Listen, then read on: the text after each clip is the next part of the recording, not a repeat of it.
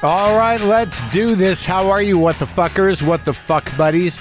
What the fucking ears? What's happening? I'm Marc Maron. This is my podcast, WTF. Welcome to it. Thanks for coming. I don't know if you're new here or what. Doesn't matter. Everyone is welcome. You know, I, in that pre-show plug there for my uh, gala or gala, gala in Montreal, I got to be honest with you. I spent years and years wondering if I would ever host a gala in Montreal. I have been on so many galas in Montreal between Montreal and some of the other franchise outposts of that festival. I've been on so much Canadian television doing comedy. At least five, four or five galas as just a comic. And I got to be honest with you, I've never seen a clip from one. I've never heard anyone react to one. No one ever has ever tweeted about them. I don't even know if they exist. Is do you tape Canadian television, then it just gets lost into the black hole of Canadian late night TV? I don't know if they're even shown. So my expectations about feedback or about it getting out in the world are low. But I got to be honest with you, I was always jealous, man. I was always like, why can't I do one? Why can't I do one? Because I don't think I could have sold tickets. I don't even know if I'll sell tickets now. These usually these halls are huge, but I'm going to be doing it. I'll be hosting it and bringing up comedians. Finally, my time has come. They booked this two years ago, three years ago, whenever, and then COVID happened. But they uh, they kept the date. They kept their promise. So I'm going to be doing a gala at the Montreal Comedy Festival and. I don't know. It's one. It's not a bucket list thing, but I certainly thought I deserved it when I didn't. So in that way, you know, I I no longer gave a shit after a certain point. But uh, when it when it came around, I'm like, yeah, great. I'm ready for that job. Nothing like deserving it when you didn't. Thinking like you deserved it when you don't. How do you not think that? You know what I mean? If you're going to get through life with any sort of confidence, you've got to think that you deserve it, even if you don't. And even even if people tell you you don't, and even maybe later you think back on it, like, I, I couldn't have done that job. I didn't deserve that.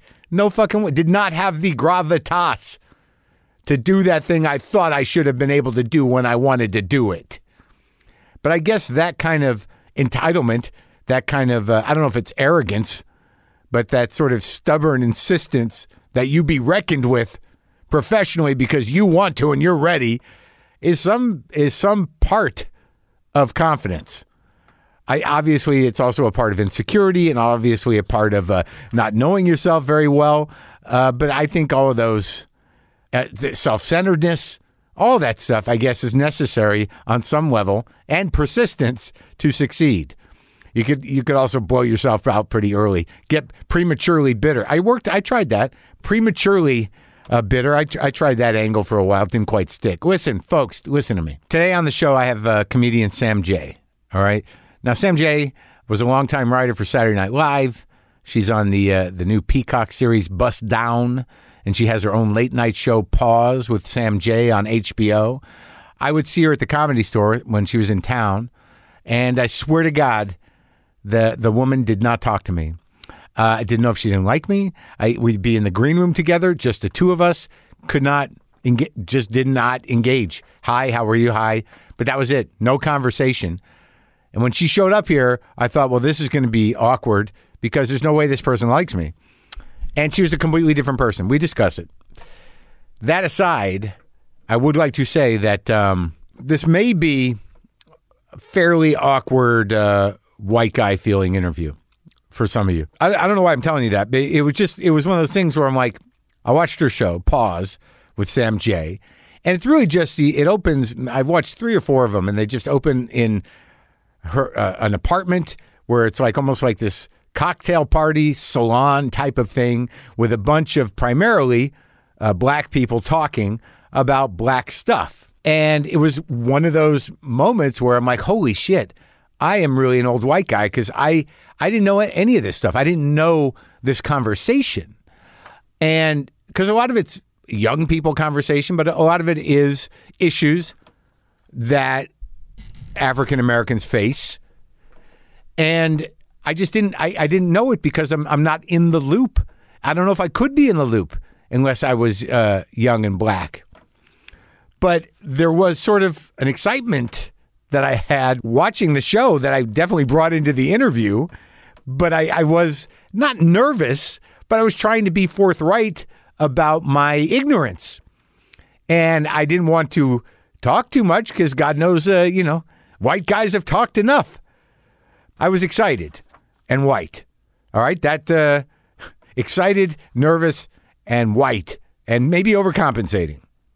That's how I feel about it. But maybe, maybe we'll see. We'll see how you feel about it. But uh, I definitely enjoyed talking to Sam Jay. Holy fuck. I was in a hotel room in Laconia, New Hampshire. And I decided to check in with the world via my uh, TV in my room. And I was flipping around and I was on HBO 2, maybe one of the HBOs.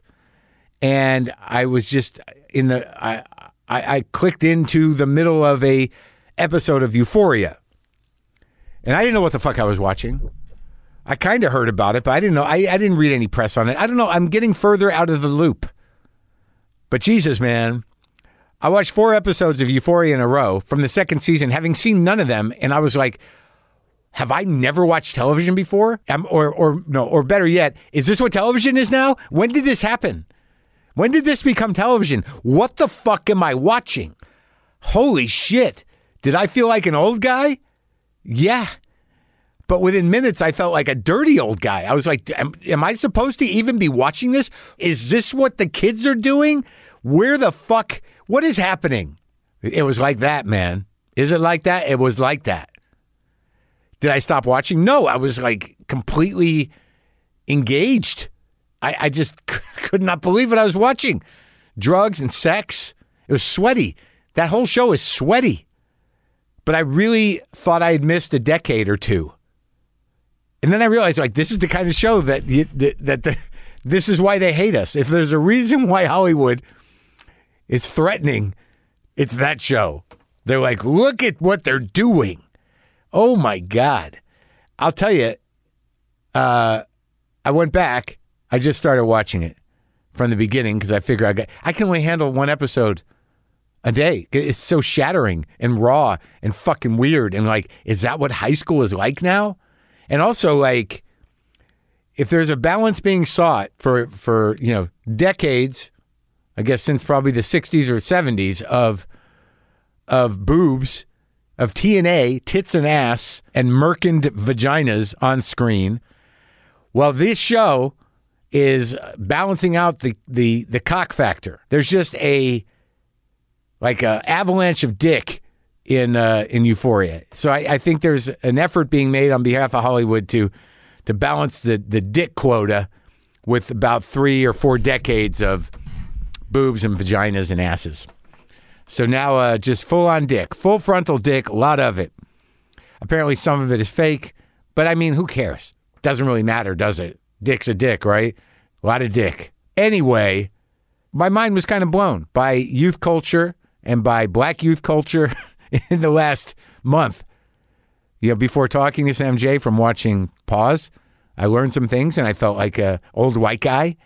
And uh, from watching Euphoria, uh, I learned some things and felt like a, just an old guy and a slightly dirty old guy. Is that the is that what the show's trying to do to make us all feel a little dirty of a certain age? What are people doing with that show? How are people handling it? I got to go do some research. Anyway, look, I'm no I'm no prude, but wow, what is happening? What's going on in this world? So the first season of Bust Down, this is Sam's new show. Again, this is a show that seems funny. I'm not sure I understand it, and it's not a black thing. It's just a, a an old guy thing. I think. I just, well, look, it takes me a minute sometimes with comedy, certainly with sketch or with absurd comedy, to figure out what the fuck is going on. But I get it. I usually get around to it. It hits me all at once. But the uh, the first season of Bust Down is now streaming on Peacock. Season two of Pause with Sam Jay is coming to HBO in May. You can stream all of season one on HBO Max. That's where Euphoria is too. I'm just saying. Be careful though. It you know it's going to turn your brain out, man. Anyway, I don't want to distract from this intro, but I will say this: Euphoria will turn your brain out. I mean, I don't think I'm ever going to be the same again. So this is me talking to uh, Sam Jay.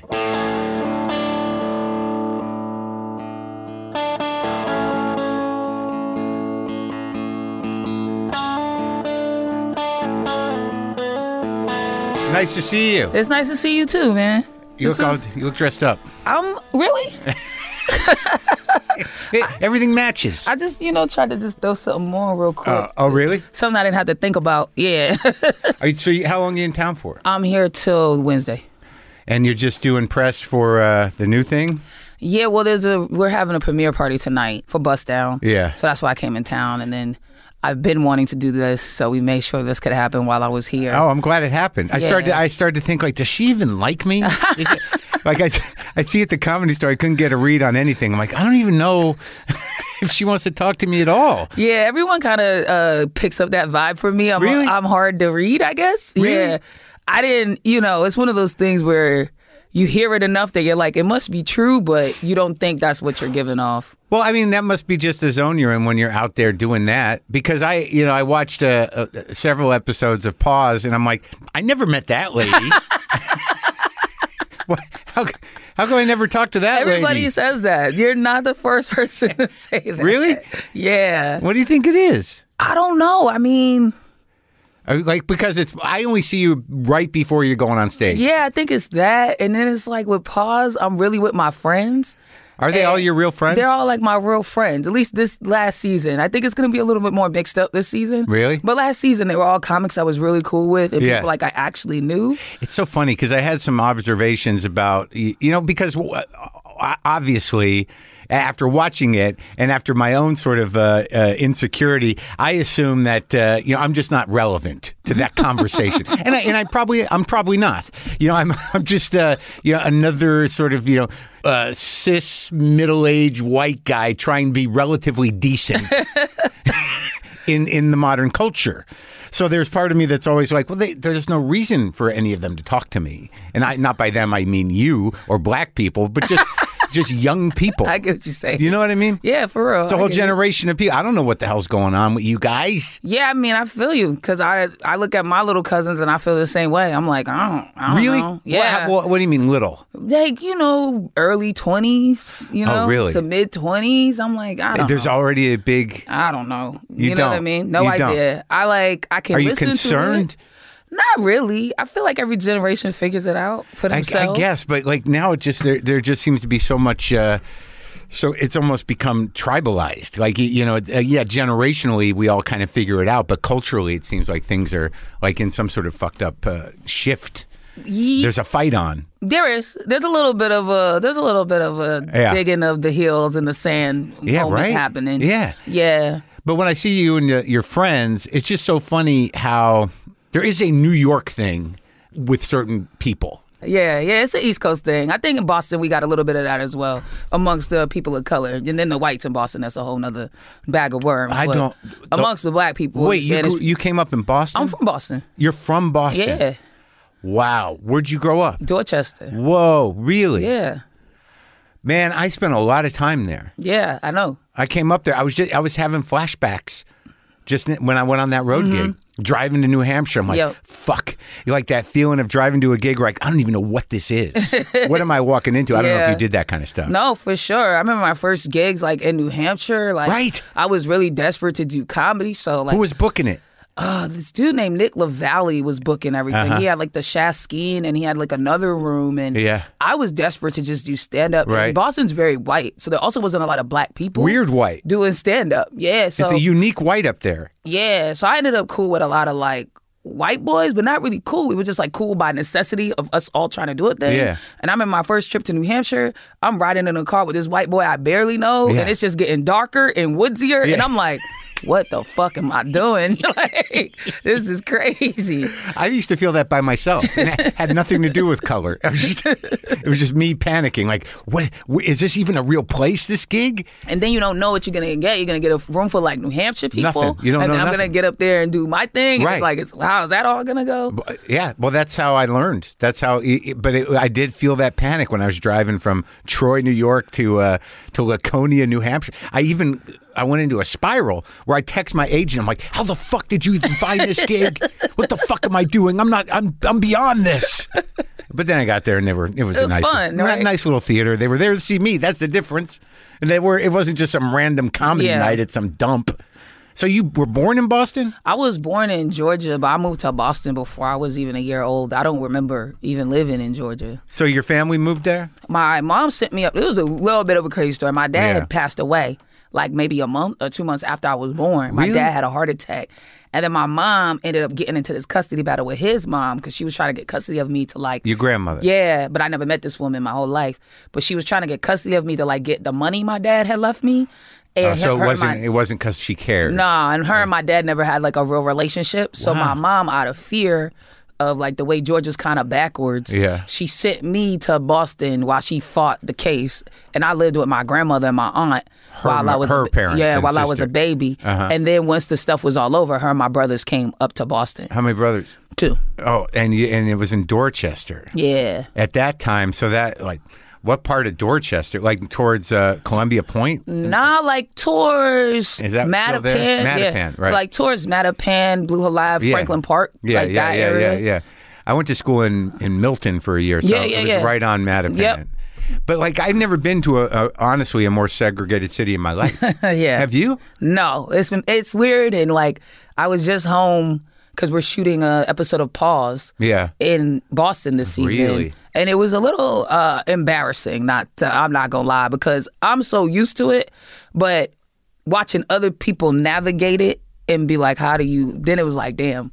Yeah, this is kind of fucked up. But I'm so used to it. Right, right. It's like you don't clock it till you with a bunch of people who aren't And what were their what was their reaction to they what? just, you know, like the Teamsters that were driving the car were pretty racist, and they were, you know, we were doing stuff in the neighborhoods I grew up in, and Uh-huh. they were saying stuff like, "Oh, you might want to duck," and "Are you sure you want to shoot here?" and "You don't know what's gonna happen when the cameras come out. They might try to steal them." Just crazy stuff that's Uh-huh. not like real. And then they just noticed how separated it was, and just how the white people in Boston are, and it's like this is all stuff I can shrug off and just move through because I grew up like that. But to watch other people navigate it was a little bit like, damn, this sucks. Yeah, I well, I mean, when I was there, it was. I mean, I got used to it because I had to sort of roll with it because all the comics were kind of like Irish white dudes, Mm-hmm. and you got to. But I had this real paranoia of Irish dudes for a long time. Oh, really? Yeah, because like I was just this aggravated, neurotic, angry Jewish guy running into these one nighters, and I definitely wasn't the same as them. Mm-hmm. And you feel that difference, even if it's that. And I just, I was always a little nervous, but I grew to to like a lot of the comics and learn a lot from them. But I did realize as time went on that this, like that city, really hides its black people. Yeah, yeah. That's what I've always said about Boston. We live in we live in a certain corner of the city, and if you don't know where we are, you'll never find us. And like, crazy. It's really wild. Like I used to work, and you know, black people usually work downtown, and then we go to our homes, you know, Back. in Dorchester, Mattapan, Yeah. Roxbury, or whatever. Yeah. And I remember one time I was working. I worked at the aquarium at the time. And this black family, they were from Detroit. They walked Yeah. up to me and they were like, "Yo, could we ask you a question?" I was like, "You want to know where the black people are, huh?" And they were like, "Yes." And I was like, "All right, this is what you got to do. You got to go here, here. Here's the map. here. Here's, here's how you find us." They were like, "Cause this is crazy." I was like, "Yeah, you know, but I don't even." It's another one of those moments where it's like I don't think about it because I'm so used to it. But to people coming in, it probably looks nuts. But I guess oddly, you, you know, that's the way it was. You know, always. Mm-hmm. And it was it, it wasn't different until years. It, but but Boston never really changed. I never like even New York. I mean, you have black neighborhoods, but that city feels integrated. to me. Yeah, nah, Boston doesn't feel like that. No, man. I always say it's Atlanta for white people. I've heard other people say it too, but Atlanta for white people. yeah, I've been saying it for a long time. It's Atlanta for white people. Well, there's this sure. idea that it's some sort of progressive place, but it's that's only relative to the transient population of like 300,000 students and colleges each year. I mean, in and of itself, it's it's pretty provincial and pretty New England. Yeah, Yeah. I mean, I believe that New England is like the last white haven. You know what I mean? It's just like if you just want to be white and just Yeah. only see, that's where you go. You know what I mean? I used to do this joke. Or go to Ireland. A long time ago, Yeah. I used to do this joke in New Hampshire. Like, you know, it's white when the white people are pumping the gas. You know what I mean? yeah. They don't even got black people working in the kitchen. It's like this is white through and through. Well, it's beat up, man. I mean, you drive through that state and it was like, wow. I mean, a lot of, you know, dead barns. It's not a lot going on. Yeah. No, and you just feel the the the weight of it, the weight Mm-hmm. of the the depression of it. That was like one of the first times. Like I got a homies from New Hampshire, his, name's Justin Peager, and and like that's the like thing I'm always I always talk about like like white people be poor, bro. Yeah. Like I, I I feel like just as much as like Boston hides its black people, I feel like white people in general hide their poor.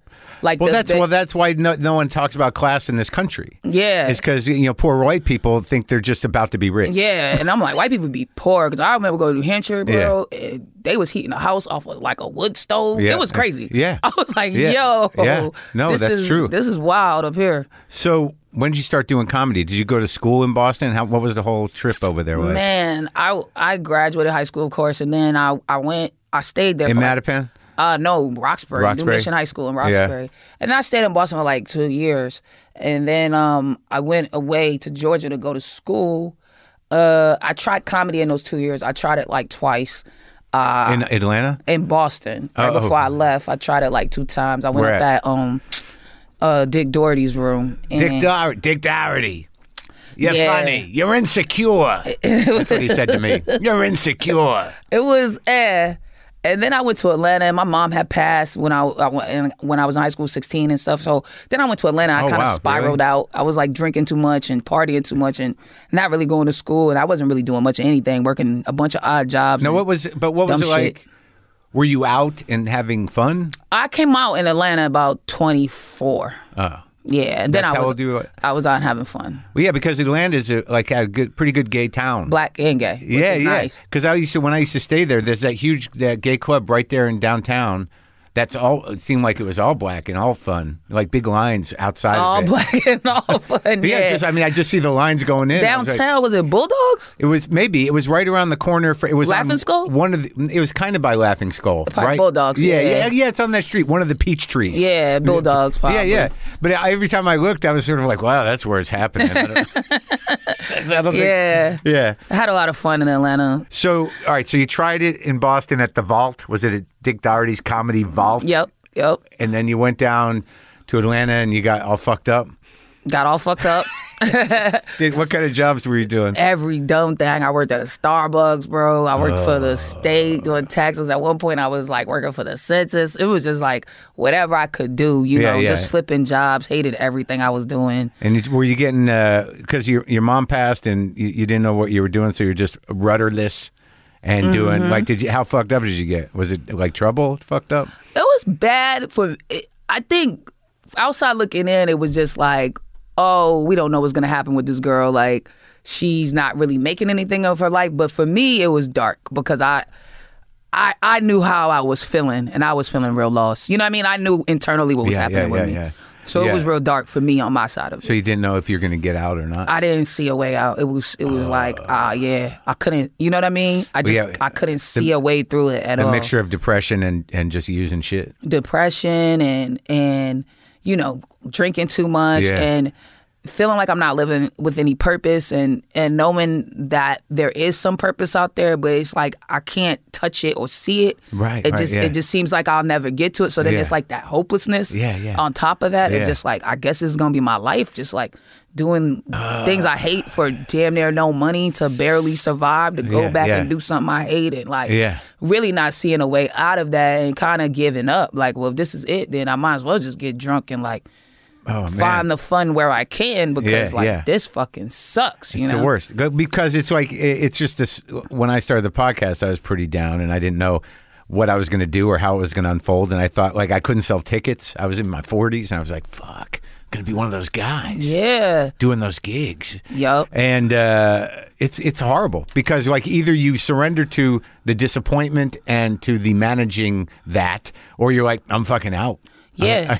I, am gonna kill it's myself. scary, bro. Yeah, that's what I'm saying. People Yeah. don't get it. It's like, it's like, What's the it- point of living? It's a low. It's a suicidal low, Yeah. and it's like, you know, I wasn't. You know, I never attempted Sure, suicide, sure. but I definitely was feeling like yeah, if I die, I don't even care, bro. Like I just, I used to. it felt pointless. Right. I used to do a joke about that. It's like I think about suicide all the time. It's not because I want to kill myself. I just find it relieving to know that I can if I have to. Yeah, yeah, yeah. If it gets, if it comes down to it, I'll, I'm gonna do it. It's you like know? when you're finding peace in that, you know. You, yeah, you're in a bad spot. Yeah, that's right. Mm-hmm. So, what shifted? What changed? How, what was there a, a, a white light moment? Was there like, oh my god? I think it was like several fucking moments. Yeah. You know what I'm saying? It Yeah. was just like seeing how my life was just going, you Yeah. know, and not and just being like I can't give up. I always, you know, God bless my mother. I think a lot of her lessons and things that she gave me when it was at its darkest hour, I was able to pull on them Like what? to find myself, just to like honestly just to believe in myself. And my mother used to always tell me like there's no shortcuts to life, you know, like Yeah. like you you can't skip a step and like yeah. It's whatever it is, you're gonna pull it from yourself. So if you don't achieve something, it's because of you. She never let me like lean on race or anything. And I'm not I'm not knocking one. I'm just saying like that's not how I was raised. It was just Yeah. kind of like, yeah, it's gonna be harder for you or things will get in your way. But at the end of the day, you determine your life. And if you don't pull yourself up and do the shit, then it ain't gonna get done. Right. And you can only look at yourself to blame. You know what I'm saying? Right, so yeah.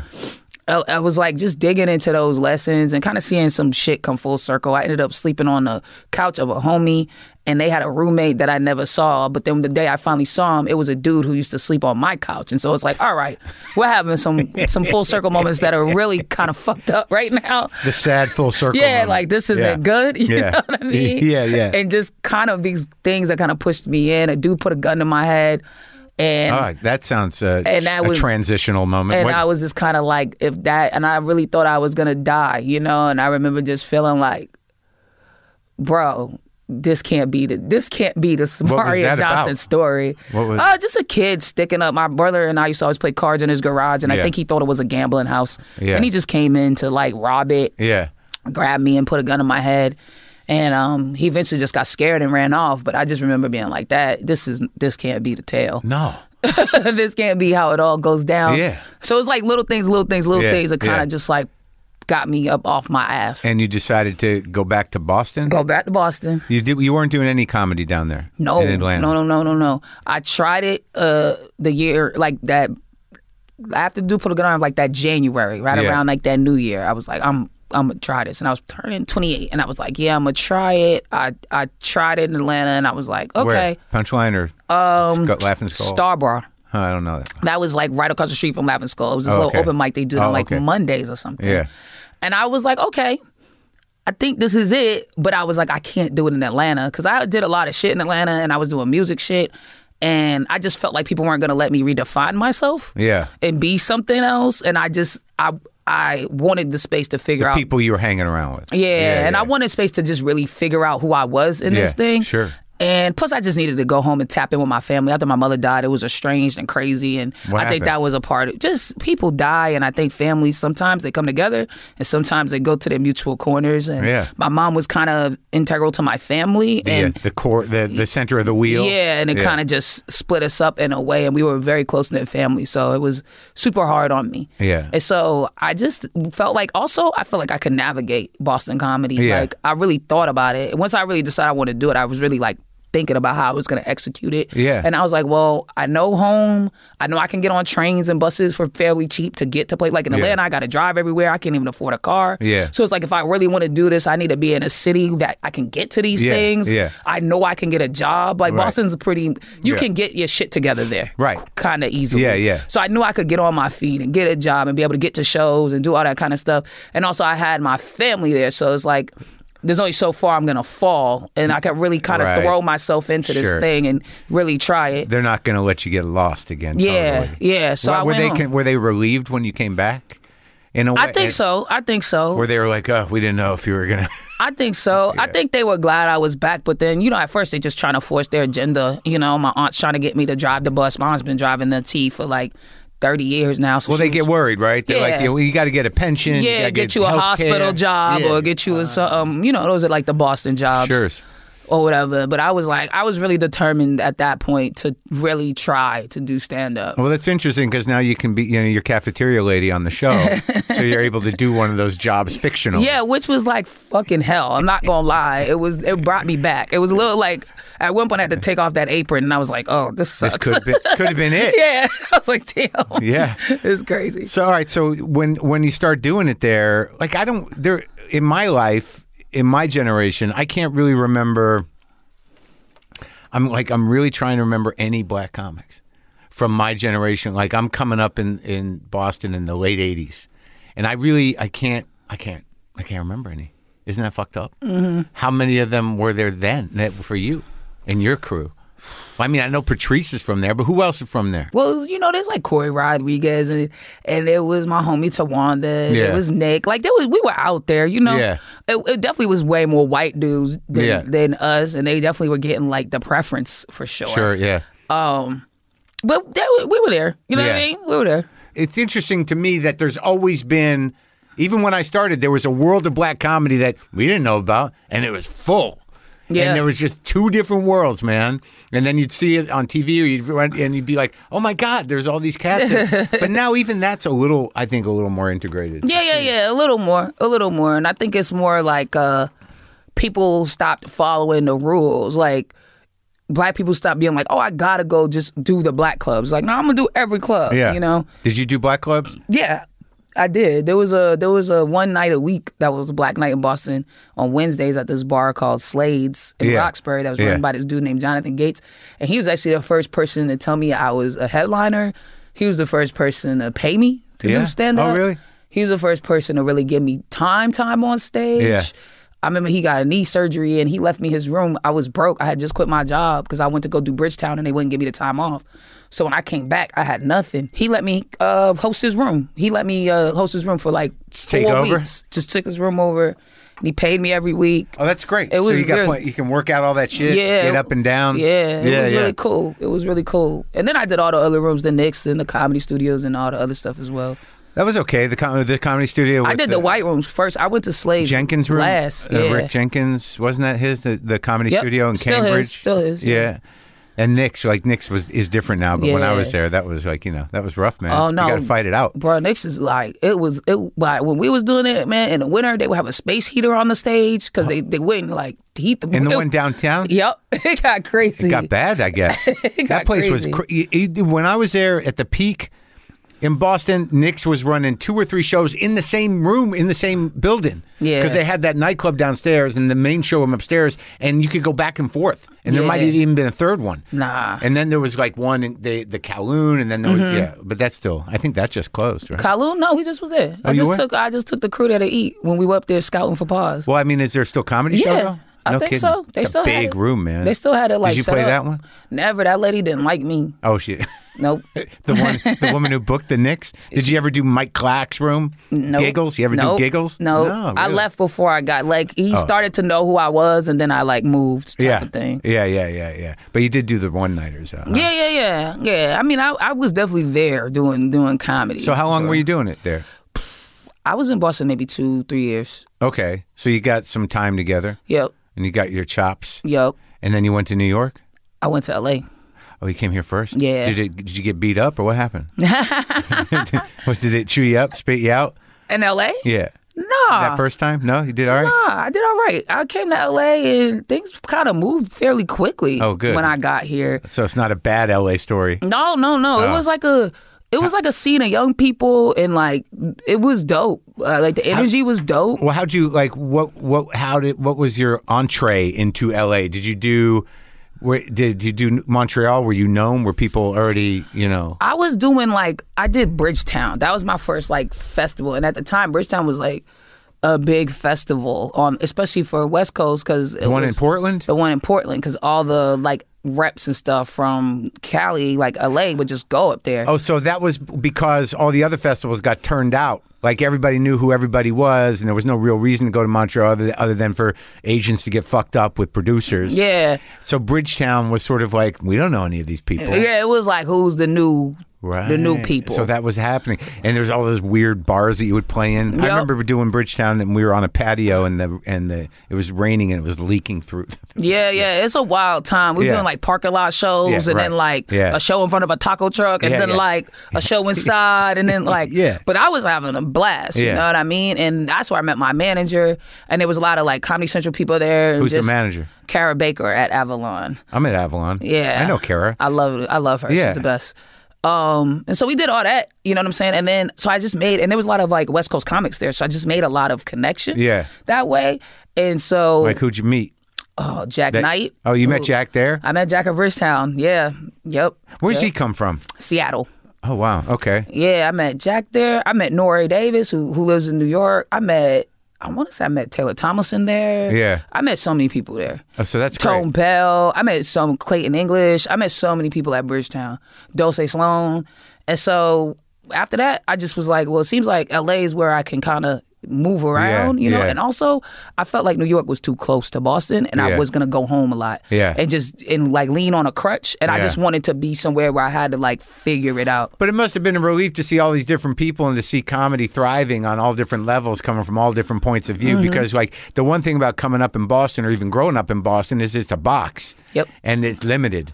And then to go out there and just be like, holy shit, you know, this Yeah. is all happening. Yeah. Yeah. It felt like, like, uh, oh, here's a chance to really take a huge step that could like Nice. change some shit for you. That's good. So you really had it together enough to make those decisions. That's good. I was older though. You know, I, Yeah. I always accredit this. I was just older. Like Yeah. at that point, I'm 29. Yeah. You know what I yeah, mean? yeah, Like I, yeah, I got some sense about myself. Just period. You yeah. know, So you go to LA? go to LA. I get comics to watch. Uh, Comedy Central's comics to watch at New York Comedy Festival. Maybe like three months into being in LA. So I go out there to do that. I do well at that. Then I get the call to do uh, Montreal. Maybe New faces? Yep. Yeah. Maybe a few months later from that, I do New Faces. I had a really good showing at New Faces. Yeah. Uh, so I was only in LA two years. Then some people from SNL saw me there. Yeah. Uh, they asked me to audition in LA. I auditioned in LA. Then they flew me out to New Yeah, York to audition yeah. in front of Lorne. I did. Then they called me and asked me if I wanted to do uh, have a writing job. So I was like, oh, they must think I'm ugly and fat, but they think I'm funny enough to do something. so But did you, were you, I took the job. But were you a character person? No, Nah, I wasn't. Yeah. I, I just did stand up. And and at the end of the day, like uh, you know, we at some point they were we were talking about me moving the cast, and then some other things happened or whatever. But I always felt like that was their intention, and like they were very forward of like we just want you to learn the system and figure it out. So and- okay, so tell me how that went the the, the process of of of SNL because I talked to people about that. um, Like you know, so who who calls you to offer you the writing job? Kenward, Erik Kenward, Okay, and when do you meet Lorne? uh, like really actually meet Lorne. Yeah, I don't know, man. did you already have the job, or did you have to go meet him to talk no, about no, that? no, no. I think I think you go right. Yeah. I went. They you still have to like sit with him. Right. You have to sit at the desk and he kind of like talks to you about Looks your, at you. your future Oh, and your you life. Yeah, yeah. yeah. And like You did that. did that thing. And how was that? it was cool. Did It you wa- make you wait? Of course. Yeah. Why is that such a thing? Of course How many makes you hours? wait. How many hours? Ah man, I don't want to lie because Lorne, I love me some Lorne. Okay, Don't get me wrong. sure. But it, it was over two. it, was, it was over two hours for sure. But you knew that going in. yeah, yeah, yeah. Was anyone uh, uh, sort of advising you, uh, you know, going into Well, at the time, I was at ICM, and I had an agent named Ayala Cohen who. She was very. She used to work there, Uh-huh. Yeah. so she was super familiar with the process. Right. So she was. She kind of held my hand through it, and I thank God for her, for real, because there was some times where that show like was breaking me, and I'd be like, ah. like, like how though? So okay, so you meet with Lorne, you get the job, you take the gig. Who's the cast? What year is this? Um, Chris Redd's first year. Me and Chris were friends before. Oh, you were from- So we went to SNL comedy? together. Yeah. Okay. We both were living in LA, and we moved to New York at the same time. Yeah. Um, called each other like, "Did you get it? I got it." Type. type Yeah. Shit. Oh, okay. So Chris Redd, this is Chris Redd's first year. Yep. Who Aidy's there, of course. Uh, which call it? Uh, Che's there, of course. Keenan's Yeah. there, of course. Kate's there, of course. Uh huh. Um, there was some Luke Null's first year. Okay. Luke Null's first year. So what'd you learn going in? What was it? What, what was it? What was your approach? I just I kind of approach it like you approach stand up, Yeah. right? Just like get in, try to get in where you fit in, be observant. Did you latch on to out? like figure out how to write for people? I was I didn't know how to do anything. I never written before. it was my first writer's job. Yeah. And I would never written a sketch. How the fuck did you get the job then? You I don't know. Wild. I did some stand up. Yeah. Uh, That's interesting though that like you never written a you don't come from sketch, you come from stand up. Yeah, I wonder like do you ever think about like what bits, what did they see that like made them real believe that like this person's a sketch writer. She just doesn't know it yet. I don't know, man. That's Yeah. that's some of like uh you know, some people love to hate him, but I really think that's the brilliance of Lorne Michaels. Yeah. Is like he he knows who can do it. no he one has, no one hates him on the mic. he has a good sense You know- of like yeah. who can do it. Right. You know what Yeah. I mean? And Did you feel like you got the hang of it? Yeah, yeah, yeah. Yeah. By, I mean, I wrote there for three years. Yeah. So by the, by like the first year, hell, you know, and it wasn't really till the end of the first season that I was like, oh, I think I get how to do this Yeah. some kind of way. You Yeah. know what I mean? And then by season two, by the middle, and I had kind of really connected with the dude, I, my writing partner there, Yeah. Gary Richardson, and we had really figured out a flow and a and a style. Was it you guys decided on the partnership? You just came Yeah. together? It just kind of came together. We were the only two black writers at the time, me and Oh. Gary.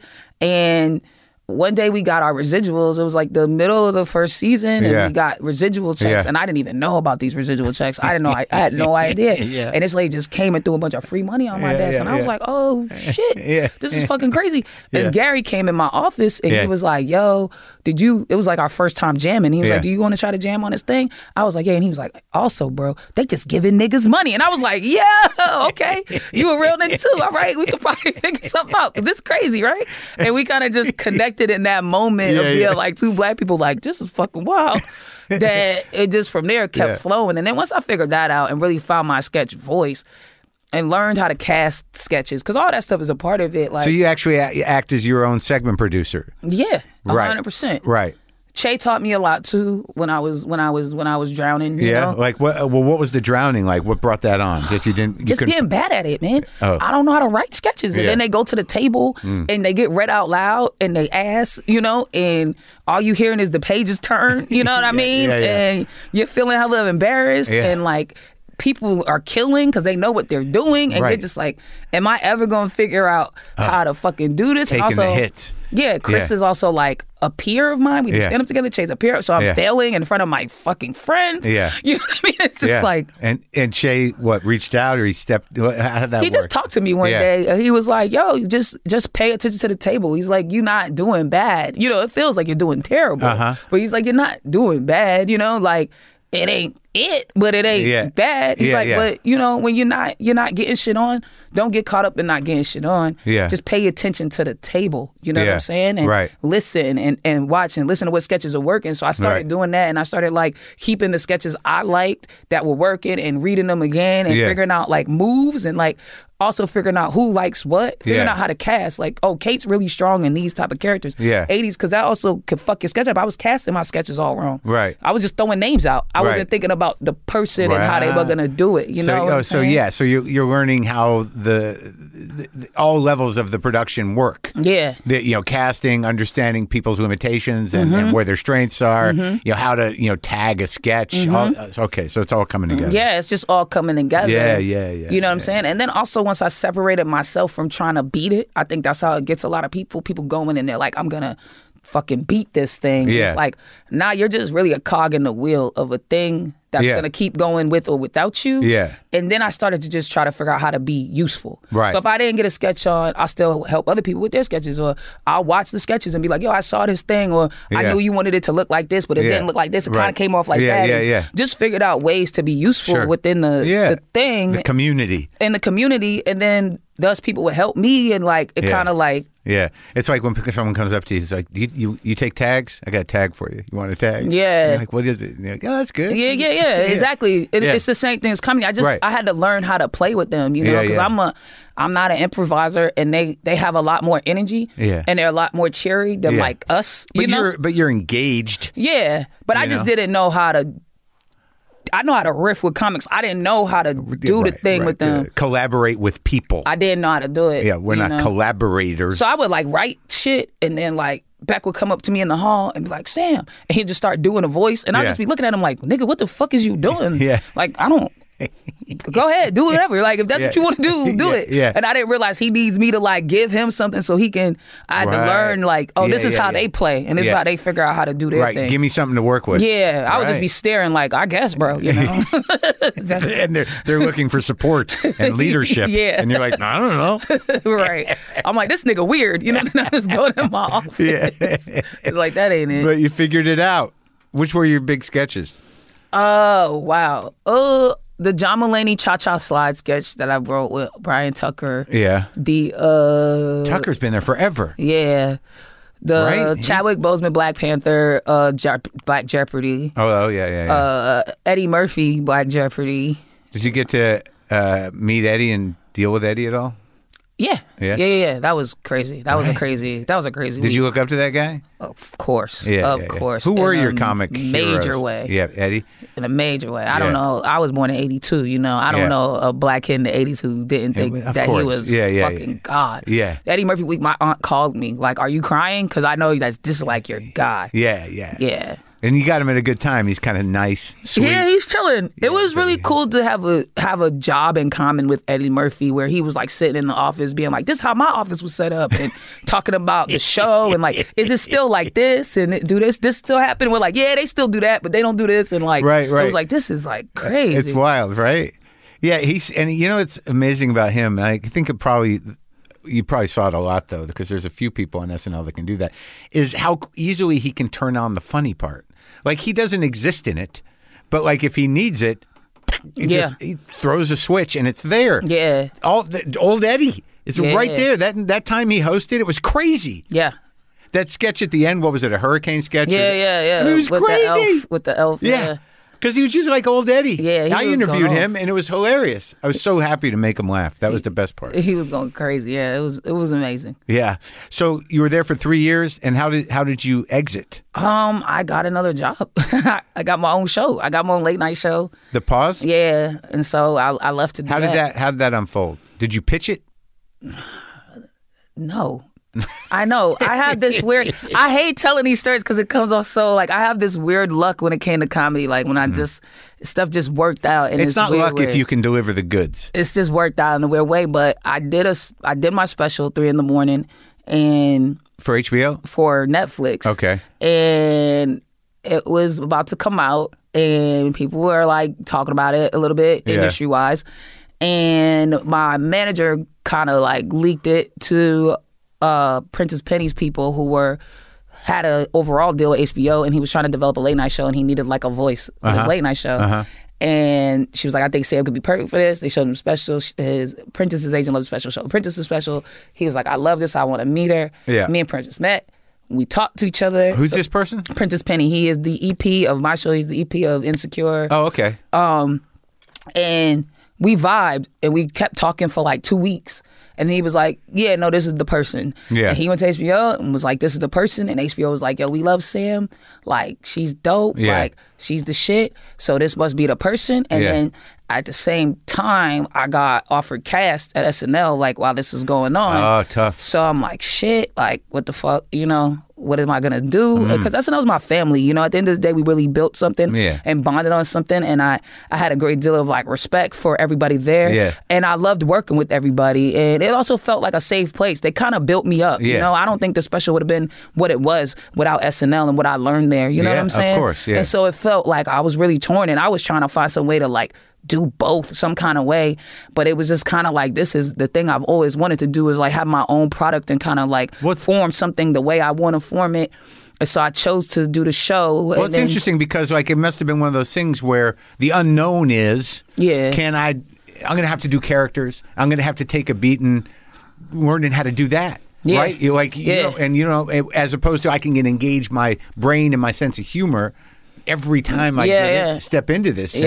Yeah. But I can see how it would be tough. yeah and I, and I could make my own thing Right. you know what i'm saying and also i just didn't want to disappoint lorne you know i know that that's his favorite thing and when he offers it to you it's a real like gesture for him and i just didn't want to disappoint him Did you, know? talk to him about it? i did i did And it was okay yeah, it was okay he understood. he understood you know what i mean and he told me like i always have a family there you know and i always have a place i could come but he's to producing Bust Down, right? yeah Okay. yeah so- and we're still You're we, back, kinda. yeah yeah yeah we still together you know So, but pause like to me was uh, it's it's how often? So it was a weekly, yes and you only did like six. six and now i'm doing eight Okay. Now, what's the production schedule on that thing? How long does it take to put that together? How do you decide? I mean, I know you have the kind of like you know drunky salon thing at your mm-hmm. apartment. Is that really your apartment? No. Oh, it's okay. i would not let camera and crew in my apartment But I, but but I like that. I mean, it's a you know it, it's a the way it feels obviously is unique, and then it, and it the, the kind of engaged people talking over each other, argument. You know, it's kind of fun. But how do you? But obviously, you decide on topics, right? Yeah So how do you produce that? What's the idea? I mean, we just get in the room and we just I throw out things that I'm feeling. It's a very talky room. The room pretty much feels like the party. The writer room. Yeah, the writers room feels like the party. I Who's go- in there? How many people? We got, I want to say we got eight this year, mm-hmm. and we had, or we might we might have ten this year, and we had eight last year. oh season. wow, yeah. Yeah, Mixed. yep. It's a lot. It's it's more women this season than men this season. And last season, I feel like it was pretty balanced. Yeah. Yeah. But so when you're kicking around topics or whenever you're like, because like it seemed like the, and then you, in the writers' room you you kind of you hash it out, and then you decide, well, this is what we're going to talk about with the friends, and then you're like, so let's figure out what the out of studio segments are going to Yeah, be let's in relation to that. Yeah, how do we make it active? Yeah, that's yeah, what yeah. we're always saying in the room. All right, this is just ideas now. Like, how do Well, we I, make it I thought it was provocative again as some middle-aged dude, you know, who's just uh, trying to hold on to some relevance and not really knowing a lot. Like they're just shit I don't know. Like I've worked with for years. I mean, for a couple years on radio, I had a you know a black guy who was my partner on the mics. Mm-hmm. But like the idea, and all, obviously the idea of what is cooning or what is, you know, it, I, I've heard that or tomming or whatever. Mm-hmm. But the actual when you started talking about representing and how and the challenge for you as a woman, as a gay person, and as a black person, I mean that's like that's a lot. Yeah. And, and, and that conversation, I was like, well, I never thought about any of this shit. I mean, I'm learning things. That's cool. Well, how do you deal with that on a day to day basis? Or do you just surrender? Because at the end of the episode, you're like, I'm not that, and fuck it. Yeah, I think that's how I deal with it. Yeah. You know, I just be me at the end of the day, and it's like, I don't know, you got to like take it or leave it type of deal. You know, because I You don't feel like it's a responsibility. if I make it a responsibility, then I'm not being myself. You know Right, what I'm okay, saying? yeah, yeah, it's like I. I, That's I- to be your job. Yeah. Right. Yeah, and I don't ever want I don't want that. You know what I mean? I want the ability to like like even with pause, we always talked about it. Like I want the ability to be wrong. I want the ability to grow. I don't Yeah. I don't want to be an authority. That's why we do it the way we do it. That's why I didn't want a desk. It was like once you sit behind that desk, you're an authority. And now you have to know stuff and Yeah. you have to be right. And Right. it's like that's just not actually my life experience. And sometimes I'm more connected to my blackness than my gayness. Sometimes I'm more connected to my gayness than my blackness. Sometimes I'm more connected to my feminine side than my masculine Yeah. side. Sometimes I'm more connected to my masculine. Like I'm just a multitude of things. Sometimes and, you just comedy. and that's sometimes I'm a comic first, Yeah. and that's it. Yeah. You know what I mean? And, Yeah. Uh, and a lot of times, really, I feel like that's my ultimate identity. You know? Yeah, yeah. So it's just like, yeah, you can be a multitude of things, and sometimes those things are conflicting, and that's okay. I think we're so rigid these days, and it's like that's not really how shit is. Well, it's overthinky sometimes, and it's also in reaction. There's we live in reaction to other people dumping shit into our laps because we can't. You can't stop people from dumping shit into your lap anymore. Like everybody can get to everybody, and Yeah. it doesn't take much to make someone go like, "Fuck, am I that? Am I what? What did I do?" Mm-hmm. And it's like they're nobodies, yeah, you just gotta stop listening to people. right? But it's hard, right? Yeah, I every day I think like I'm getting off the. I'm gonna. I'm just gonna. and then you're back on the junk, huh? yeah, of course. Yeah, bro. that dopamine rush. Yeah, I try not to be on it too, but it's like it's a you want to know because you you also make shit for people, so you do want to know what course. the fuck they think. You But, know but then you realize a lot of people are just there to fuck things up. Yeah, yeah, yeah. They're chaotic. It's their hob- They're the Joker. hobby. Yeah, they're the Joker. They're just running around, Yeah, right. burning shit down. That's right. All, uh, thousands of them. Yeah, but I thought the conversations were really good because it's not conversations I have or I, I'm privy to necessarily, but just also the, in in terms of that that whole representation thing leads into the next episode about you know how do you protect yourself uh, in a world uh, that that you could be your your your job could be affected by you know somebody finding something that you said taken out of context or misunderstood.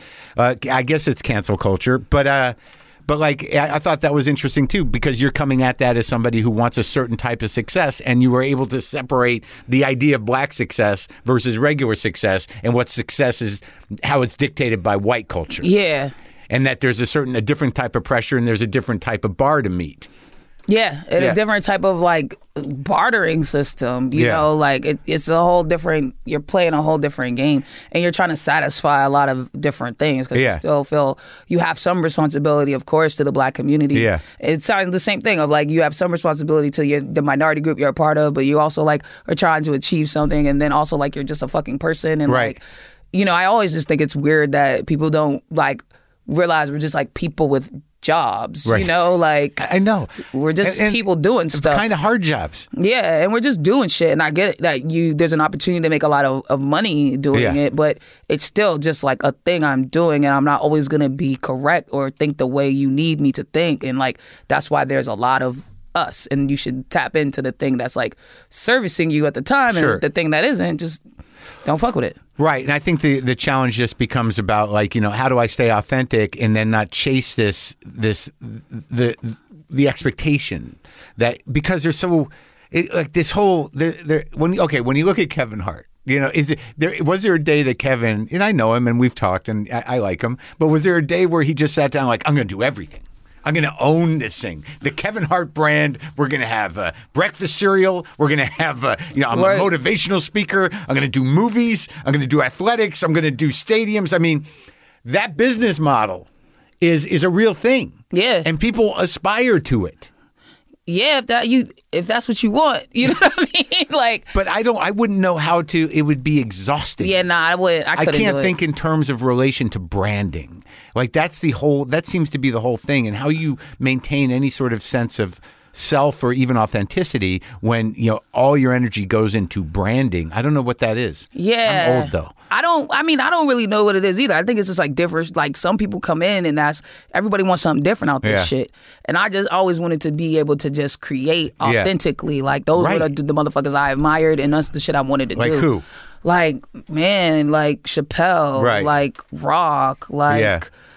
You know, Comics. Carlin, like Yeah, yeah. just I, I'm a I love fucking stand ups, Yeah, bro. yeah, You know, yeah. through and through. Damon Yeah. Wayans. You know, Yeah, I just Damon, wanna yeah, yeah, yeah. I just wanted to be able to be myself, Patrice. I just Yeah. wanted to be able to be like what I am. Right. And then like do shit. Right, because that's what we fought for. We that's our choice. It's like I don't want anybody. I just want to find my space on that stage and own it. Yeah. And then whatever from there, as long as that's the core of it.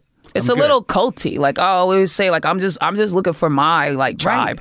Right, I'm right. just trying to talk. I'm talking into the ether, and I'm Right. if it connects with you, like come over here, Yeah. and we could we could chat. Have you have you found like uh, the like I'm starting to because my, my audience came to me much later, but it's very interesting once you have an audience to see what it's mostly made up of, and they sort of like, is that who I am inside? I guess so. I guess audience I'm is a, I guess I'm. I guess I'm an angry middle aged woman inside. I think I'm uh, inside. I'm like a, uh like a, a a half Republican white man. I get a lot of white dudes. really. It's a weird mix with me. It's like a lot of white dudes, and then like a lot of older black men, like like middle aged Uh-huh. older black men, few black women in there, and then like young people. It's such a wild like Uh-huh. Yeah, range. yeah, yeah, yeah. But you find that the people that are getting you deep, like you, know, because it's interesting when you have older grown up people who are who come out who seek you out because that means they're speaking at least a, a, a mature language. Right, they, right. They dig it, but it's hard to understand exactly why. Why do you say Republican? because I'm a I'm a bit uh rebellious. Yeah. you know what I mean. And so I play a lot. My material Sure. is very much I push this way and Yeah, I yeah. push that Yeah, way. yeah, yeah, yeah. And I'm not always left leaning or Right, right leaning. right, right. Depend on the topic. You, Right. you don't really know where you're gonna catch my opinion. And I think for like white dudes, they expect a thing. They're Yeah. like, I know what that's gonna be, Yeah. and then I start talking, and they're like, "Oh, I didn't know that that's what this was gonna be." Uh-huh. Challenge 'em. Yeah, Yeah, yeah, yeah, yeah, yeah, yeah, yeah, yeah, right. So I think it's like a little bit like fun for them because Yeah, they're yeah. like, "Oh, here's a here's a path I didn't think anyone was gonna take," type of thing. That's good. That's good. Well, I mean, I, I watched that one segment that you did on pause with the black Republicans, black conservatives, and that woman came out. Was that? Did you not know? not know at all. Did not know at all. How's she doing? All right. She's good. She's Yeah. out here living. oh, really? Yeah, yeah, yeah, yeah. She's always like posting pictures like out. I'm like, okay, she's outside. That's cool. that was kind of it was you could feel the weight of that moment because you didn't even take it in for like a second like, wait what Right. this is happening I Yeah. didn't because I was just like, holy, this yeah, is crazy. yeah yeah yeah yeah well i mean the the the, the weird sort of line of of self-actualization it, it was interesting in that show that there is something about you know just you know black culture and you just said about it you know, earlier about you know taking yourself up by your bootstraps and doing actualizing your life and that, that that's a conservative idea i don't think it's necessarily republican Yeah, that's what I'm saying. It's like conservative, and I think that like white Republican dudes, they'll they'll like hear some of that in me and Right, be like, right. Oh, I didn't know you They're, could. they're, they're, they're, they're like, oh, there's one that didn't need the welfare money. yeah, and it's like that's Right. not true. Right. That's not and what that's what's saying. fun about Yeah. those like setups is that I also get to correct them. Like, yeah, Yeah, yeah. no, but no. Right, There's right. still this and there's still that. There is, I think, some power to give to black people that like you have to a little bit see it that way to beat the game. Right. To beat the game, you gotta kind of decide. Deprogram yourself from uh, the the welfare i- idea yes, not the thing, Right. But the idea of the thing. that that's what we are. Right. Right. And that that's which that's the only way you can. You Right, know what I mean? right, it's like, nah, bro, there's there's you're really in control. It is really some like I always I'm fucking a nerd, but I always say it's like some matrix shit. It's just Yeah. like once you unplug and you're like, nah, I'm actually fully in control Right. of this thing. Right. Well, I think the real question with that kind of stuff politically is the idea of is it a you know level playing field? Uh, not at all. Right. So that that is the argument against. But it never will be. of course, right. So you just gotta figure out Right. How that's you other side of level it. Right. So do you accept that and play the victim, or do you try to rise above it? And Yeah, and figure out to level it, level it, and then when you do rise above it, Yeah. how do you change it Yeah. for the motherfuckers behind you, Yeah, yeah, so that they don't have Ah, to yeah. go through as much? You know? Do you think that there that is happening? Yeah, I think especially with like art and I- yeah, I, right. think Exactly. Especially with art. there- yeah. There's a lot of equality in fiction right now. Yeah, yeah. But I think it sets Yeah. a standard in a in a thing. Like Yeah. I look at pause and people will be like, some people will be like, yo, why do you say niggas so much? Why do you talk like that? Yeah. And I'm like, yo, because that's how people where I'm from fucking talk. If I Yeah. was sitting around talking to my friends, that's how we would speak. And if I change how I'm speaking, because now I'm in this white space Yeah. necessarily, then I'm making it harder for the niggas from where I'm from to come in and be who they are. Right. Now they have to pose a posture, and some of these motherfuckers can't. Right. Like truly and honestly, they can't. Yeah. So it's like if I put on airs for you motherfuckers, I'm not helping them. Right. Right. I'm Well, just yeah, keeping the status quo. That's right. You're saying like, look, I managed to fit into this space. yeah, and it's like, nah, fuck that. Break Right. the space. Once you get in it, break right. the space. Right. Right. And that's you can definitely feel that. I'm trying, bro. I don't know. I don't know how well. It's Well, I don't. doing, What do you mean? I mean, what what's the feedback? I mean, I mean, who's who's saying you use the N word too much? Black people and white people. I think. I think anytime you're doing something that's you know Yeah. what it is, it's it's gonna. I It's just like, but it, like I don't know why I don't process it that way. Y- You know, I don't know. You, you know, I completely felt right away. I'm like, all right, this is, you know, this is uh, the way that this community is talking. So get on board. That's Yeah, it. yeah. And, and and and like you know, slow it down if you need to, and figure out what's happening. How are they engaging? And and and, and again, I'm not saying they as black people, but this community. If this is the language, so figure it out. Yeah, and it's provocative. And, they as they as black people, they as young people, Right, They as exactly. yeah, they as a bunch, they as gay people, Gay people, exactly. You know exactly, and, Yeah. and uh, I'm just a firm believer in like that, that. That there's not a. I don't want to play those games anymore. I feel like the the the black people before us. They did all that dancing Yeah. for y'all niggas. Yeah. They did all the dancing they could do, bro, and Yeah. it still didn't do shit. Right. So I'm not. Oh, that's interesting. We're not They- doing that. They they worked the white space, Yeah. and we're still stuck. Right. Yeah, So like, okay. no. Yeah, yeah, right, exactly. But I, I, it's just it's very exciting in a way because I like how there's like in, in conversation the the volume level and the level of interruption and engagement is is also is it's exciting. Like if Yeah. you if you get through the way because it's obviously structured the show right you know you you guys are riffing but you know once you learn the language of the show it's like it is a completely new approach to that late night idea this is the monologue there's 20 of us Yeah. and we're talking Well, I just tried to like. For me, it's like it gotta feel like how I, I'm a fucking stand up, bro. I'm used to yelling at people over people at the cellar. I'm used to screaming at Keith Yeah. to make my point. Yeah, and yeah. it was like, bro, if if you take away all that energy, then I'm not even being my authentic self. And yeah, because you're self-checking yeah, Right. Yeah, and then it's not it's not real. And Right, it's like, right. bro, I wanted. I was very clear. Like, I want to fight for it. Yeah, yeah. Because that's how I usually have to make a Right. point. I got to fight for it. Right. And I want people to scream over me. I want someone to be more right than me sometimes. Right, and I'm like, all right, you want correct. Like when Ricky has that moment, it's like. I hope we get more of those this season. Like, Well, that- okay, bro. Well, that was funny about it. you and Ricky. Is like he was like the only guy you listened to. But he's a guy I'm always yelling at. I You know, know, I know, but it, it was something because there was one moment where you're just like he's talking and you're not saying nothing. I'm like, wow, they're friends. yeah, we're actually. But what's uh, what's okay? So we can talk about. Uh, bust down a little bit. But before we do that, what are some of the topics you, you're thinking uh, at kicking around for the the pause? Hey, you- Pause you, produce that out of New York? Yes. Okay. Yes, yes, yes. Pause season two. I mean, we're just getting more personal, Mm, you know? we felt like that Titties Out episode was like our, Yeah. like, this is the goal. Right. This is when the show feels absolutely correct. When you're not trying to take on, you know, uh, the you know uh, uh, uh, the black responsibility angle. Yeah, and I'm Right, just right. like existing in Yeah, the yeah. existence, Yeah, yeah, if, that, right, if you will. right. And so this this season, it's like a lot of personal stuff. We're I'm doing an episode about jail. That's kind of surrounding my brother went to jail when Oh, I was very young, and he was young. I'm doing this. Is episode, he out? Yeah. Yeah. I'm doing this episode around death and how my mother death so young, like my fear of death, and how I haven't really Oh, great. overcome it, and So you're doing that the same uh, give or take crew. Yep. Talking about personal different stuff. comics this season. Uh-huh. So the bunch of different people. Yeah. Outside of Jak and Zach, who are like my core boys. Yeah. We're gonna bring in a bunch of different comics and we're gonna break it a little bit again. We're gonna have some fun and Yeah. restructure some things. Yeah. And sometimes it won't start at the party. You know, we're Okay. gonna do some cool stuff. Okay.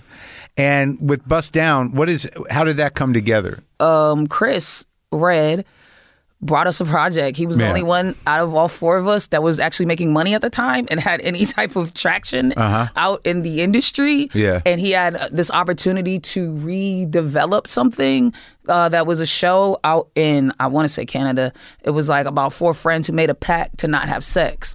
And then that's how they get through life holding each other accountable to Oh, this pact. yeah, right. And he was like, "Yo, do y'all think we could mess with this and kind of like make it us?" And we were like, and he was like, "Nah, you can get some money." And we was like, "Cool, we don't got Yeah. nothing to do." Yeah. So we started with that, and of course, it grew completely away from that to what it became, and um, we just kept jamming on it. It's been five years in the making, Really? five and a half. It's a, it's an odd it's an odd space that that show happens in, right?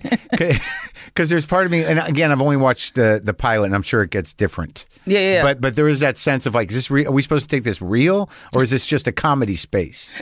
What? Do how do you look at it? it's totally just for yucks. Yeah, you yeah, know what I mean? right, and I yeah. think at first when people watch the pilot, because it's such a, a heavy topic, but we we thought it was a cool way to introduce who we all That are was a be. heavy topic. To you know, to male molestation. it's, it's it's like if you're gonna do like the pilot's got to be about being molested when you're a dude and how you handle that. Yeah, yeah, yeah, and how people react to that. Yeah. But we thought it was a good way to tell who each character was going to be throughout Uh-huh, this series, and also a good way to let people know, yo, these these are the type of swings we're going to be taking. Right. So if you in for this, you're in for the ride. If Right. you're not in for this, then get Right. out now. If you're not going to laugh at young Chris getting his dick sucked, then this probably isn't the show for you. Who's not going to laugh at young Chris getting his dick sucked? He's that the character he plays is very odd. Yeah, he really commits to it. Yeah, yeah, yeah. Yeah. I think Chris is such a great uh, silly Billy. He you can really throw him in anything, and he's gonna he's gonna silly it up. And you guys are all writing it. You and Jak and Chris. And Langston, yeah, yeah, yeah. And we have a writers' room. Emmy Blotnick, uh, Gary Richardson's in that thing. You from know, your from SNL. Zach Fox. Yeah, Yeah, yeah, yeah, yeah, yeah, yeah. Yeah. And so now you're doing the premiere, and then you go back and get work to work on pause. Yep. And that's it. Stand up, doing it. Yes. I, oh man, I want to do another special like, Right. next year. I've been hammering this shit out for like six months. The new stuff, putting the new hour together. You? I've been working the cellar and just getting like these chunks I like and going Oh, yeah? like I like this, you know. I think this could be something. Right. Like I like this, and I think this could be something. I want to do some more theater stuff. I, I might do a run. I am going to do a run at the Cherry Lane, where I can really like sit Well, that's what in I do. some stuff. Yeah, I just like I'll I'll get like a residency at Dynasty, Dynasty Yeah. typewriter, and just do like four Tuesdays. Yeah, yeah, And uh, you know, and just riff it out. yeah. See what sticks. That's what I'm trying to do, and just like really sit in some stuff and, and really start to Well, what's see what it's going to what's be. going on with the Cherry Lane? I mean, it seems like uh, like I remember when I used to do one man shows that most uh, most of the road guys, most of the comics were like, "Oh yeah, you giving up, huh?" But now it seems to be a thing. So are, are they offering the space to workshop as well, or are you planning on doing a one person, more structured thing? Um, I'm gonna. I, I'm lucky enough to have an agent that's really has a good relationship with them. So Yeah. I'm gonna do some workshopping. It's that's the gonna- way to go, man. It's gonna be a, uh, you know, it's gonna have its legs a little bit, but it's gonna be more of a workshop. So, but like, so you're gonna like instead of like you're running it as like a theatrical run, fully produced, you're gonna like do some nights where you're just kind of trying to put shit together. Yeah. Yeah, yeah, yeah, yeah. Reasonably priced ticket. Yeah, yeah, yeah. Not crazy because Yeah, I'm yeah, I'm just putting stuff together. Yeah. But I just want that. uh I want that theater audience because there's some complicated ideas, Yeah. and I need some space to really like. Yeah, support, have the support, right? yeah. Like, and, and theater audiences like, hmm, Yeah, yeah, yeah, and you know, we at the cellar. It's like you better black, black, black, black, black, black, black. No, and- the and cellar. It's like you know, people don't realize. You know, as much as we all talk about it, that is not a fucking easy room. Nah. There's nothing easy about it. You can't get away with anything there. And if you're too, if you're too sensitive, like if you're trying to throw, show that part of yourself, uh, uh Yeah, you wrong gotta- place. Yeah, you gotta, you gotta, you gotta balance it right. It's a, it's it? a dance there. How is it over there? I love it. I've been avoiding it. No, I love it. I mean, I, well, I came up in there. I know all those guys, but like, I just, uh, it's weird. I, I went in there, and no one was there, and I and I didn't go on. I should just go back. I always have this. I have a Did very, you do the? Did you have you done the VU the the village? I like that Once, room the best. once, That's yeah. my favorite. It's just when I go to New York, I'm usually doing something else, and like I don't feel the the love as much as I used to. But I might just be making that up. I think you might be making that up, I'm bro. sure, man. I'm yeah. I'm like yeah. I'm just another paranoid comic. I like, think if you showed up, yeah, like it's like with you it. backstage. Like it's sort of like, what the fuck is her problem? so, what are these difficult uh, things that you're going to be exploring? I mean, I want to do this shit about like. It's weirdly right now. I'm calling it like a love letter to America from a person that shouldn't love America. You Yeah, know what I right, mean? right. That's all I have right now, and it has some of that manifest destiny stuff in it, Uh-huh. and it has some of this like relationship that the core relationship that I think in this country, which is black and white people, and then how that like reflects outward to the rest of like the world, Yeah. and then like how that kind of affects how this country like operates in a way that we don't want to acknowledge and that at the end of the day it is just a relationship Yeah. Uh-huh. it's just a relationship between us a pretty a pretty toxic one Right. but just a relationship Yeah. at the end of the day that we haven't quite figured out how to navigate and Yeah. both of us have some some stake in that Right, yeah. you know what i mean Yeah. I, i've been relating it to an abusive relationship Hmm. and i'm like So it's clearly that. yeah, and I'm like, you know, like black people, we have to accept that we're the bitch getting beat. So we have some of those tendencies of wanting to be liked and wanting the approval, and and we hope white people will come home one day and say, "I'm sorry, honey. You know, Right, you're right, perfect, right. and I should have never hit you. And Let's the only reason I do is because I'm broken, and Yeah, let's go fix it. And Yeah. like a part of us is we may we may need to accept that they never are gonna do that, but we also have to accept that we actually want that, and we have to be honest about the fact that we fucking want that.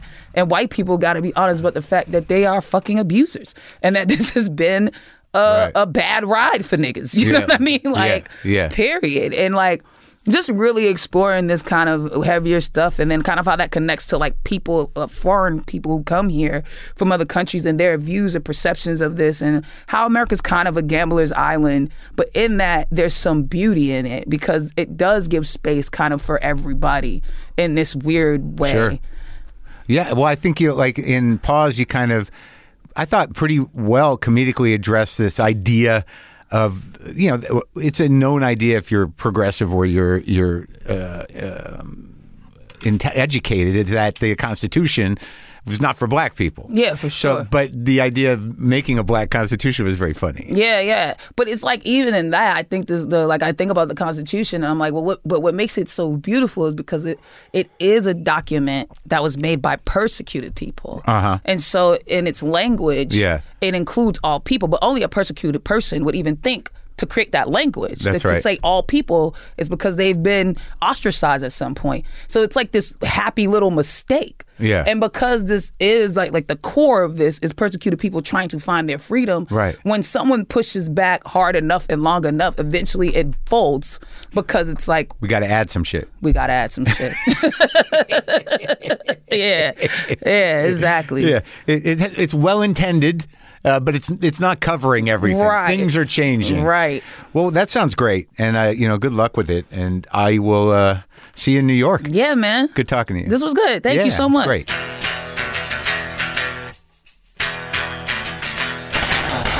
There you go. We learned. We we. I did. I did. I learned. Sorry if I was nervous or whatever I was. It worked out. Comic to comic. Me and Sam Jay. Season two of Pause with Sam Jay is coming to HBO in May. You can stream all of season one on HBO Max. I recommend it. And uh, now I'm going to play some guitar.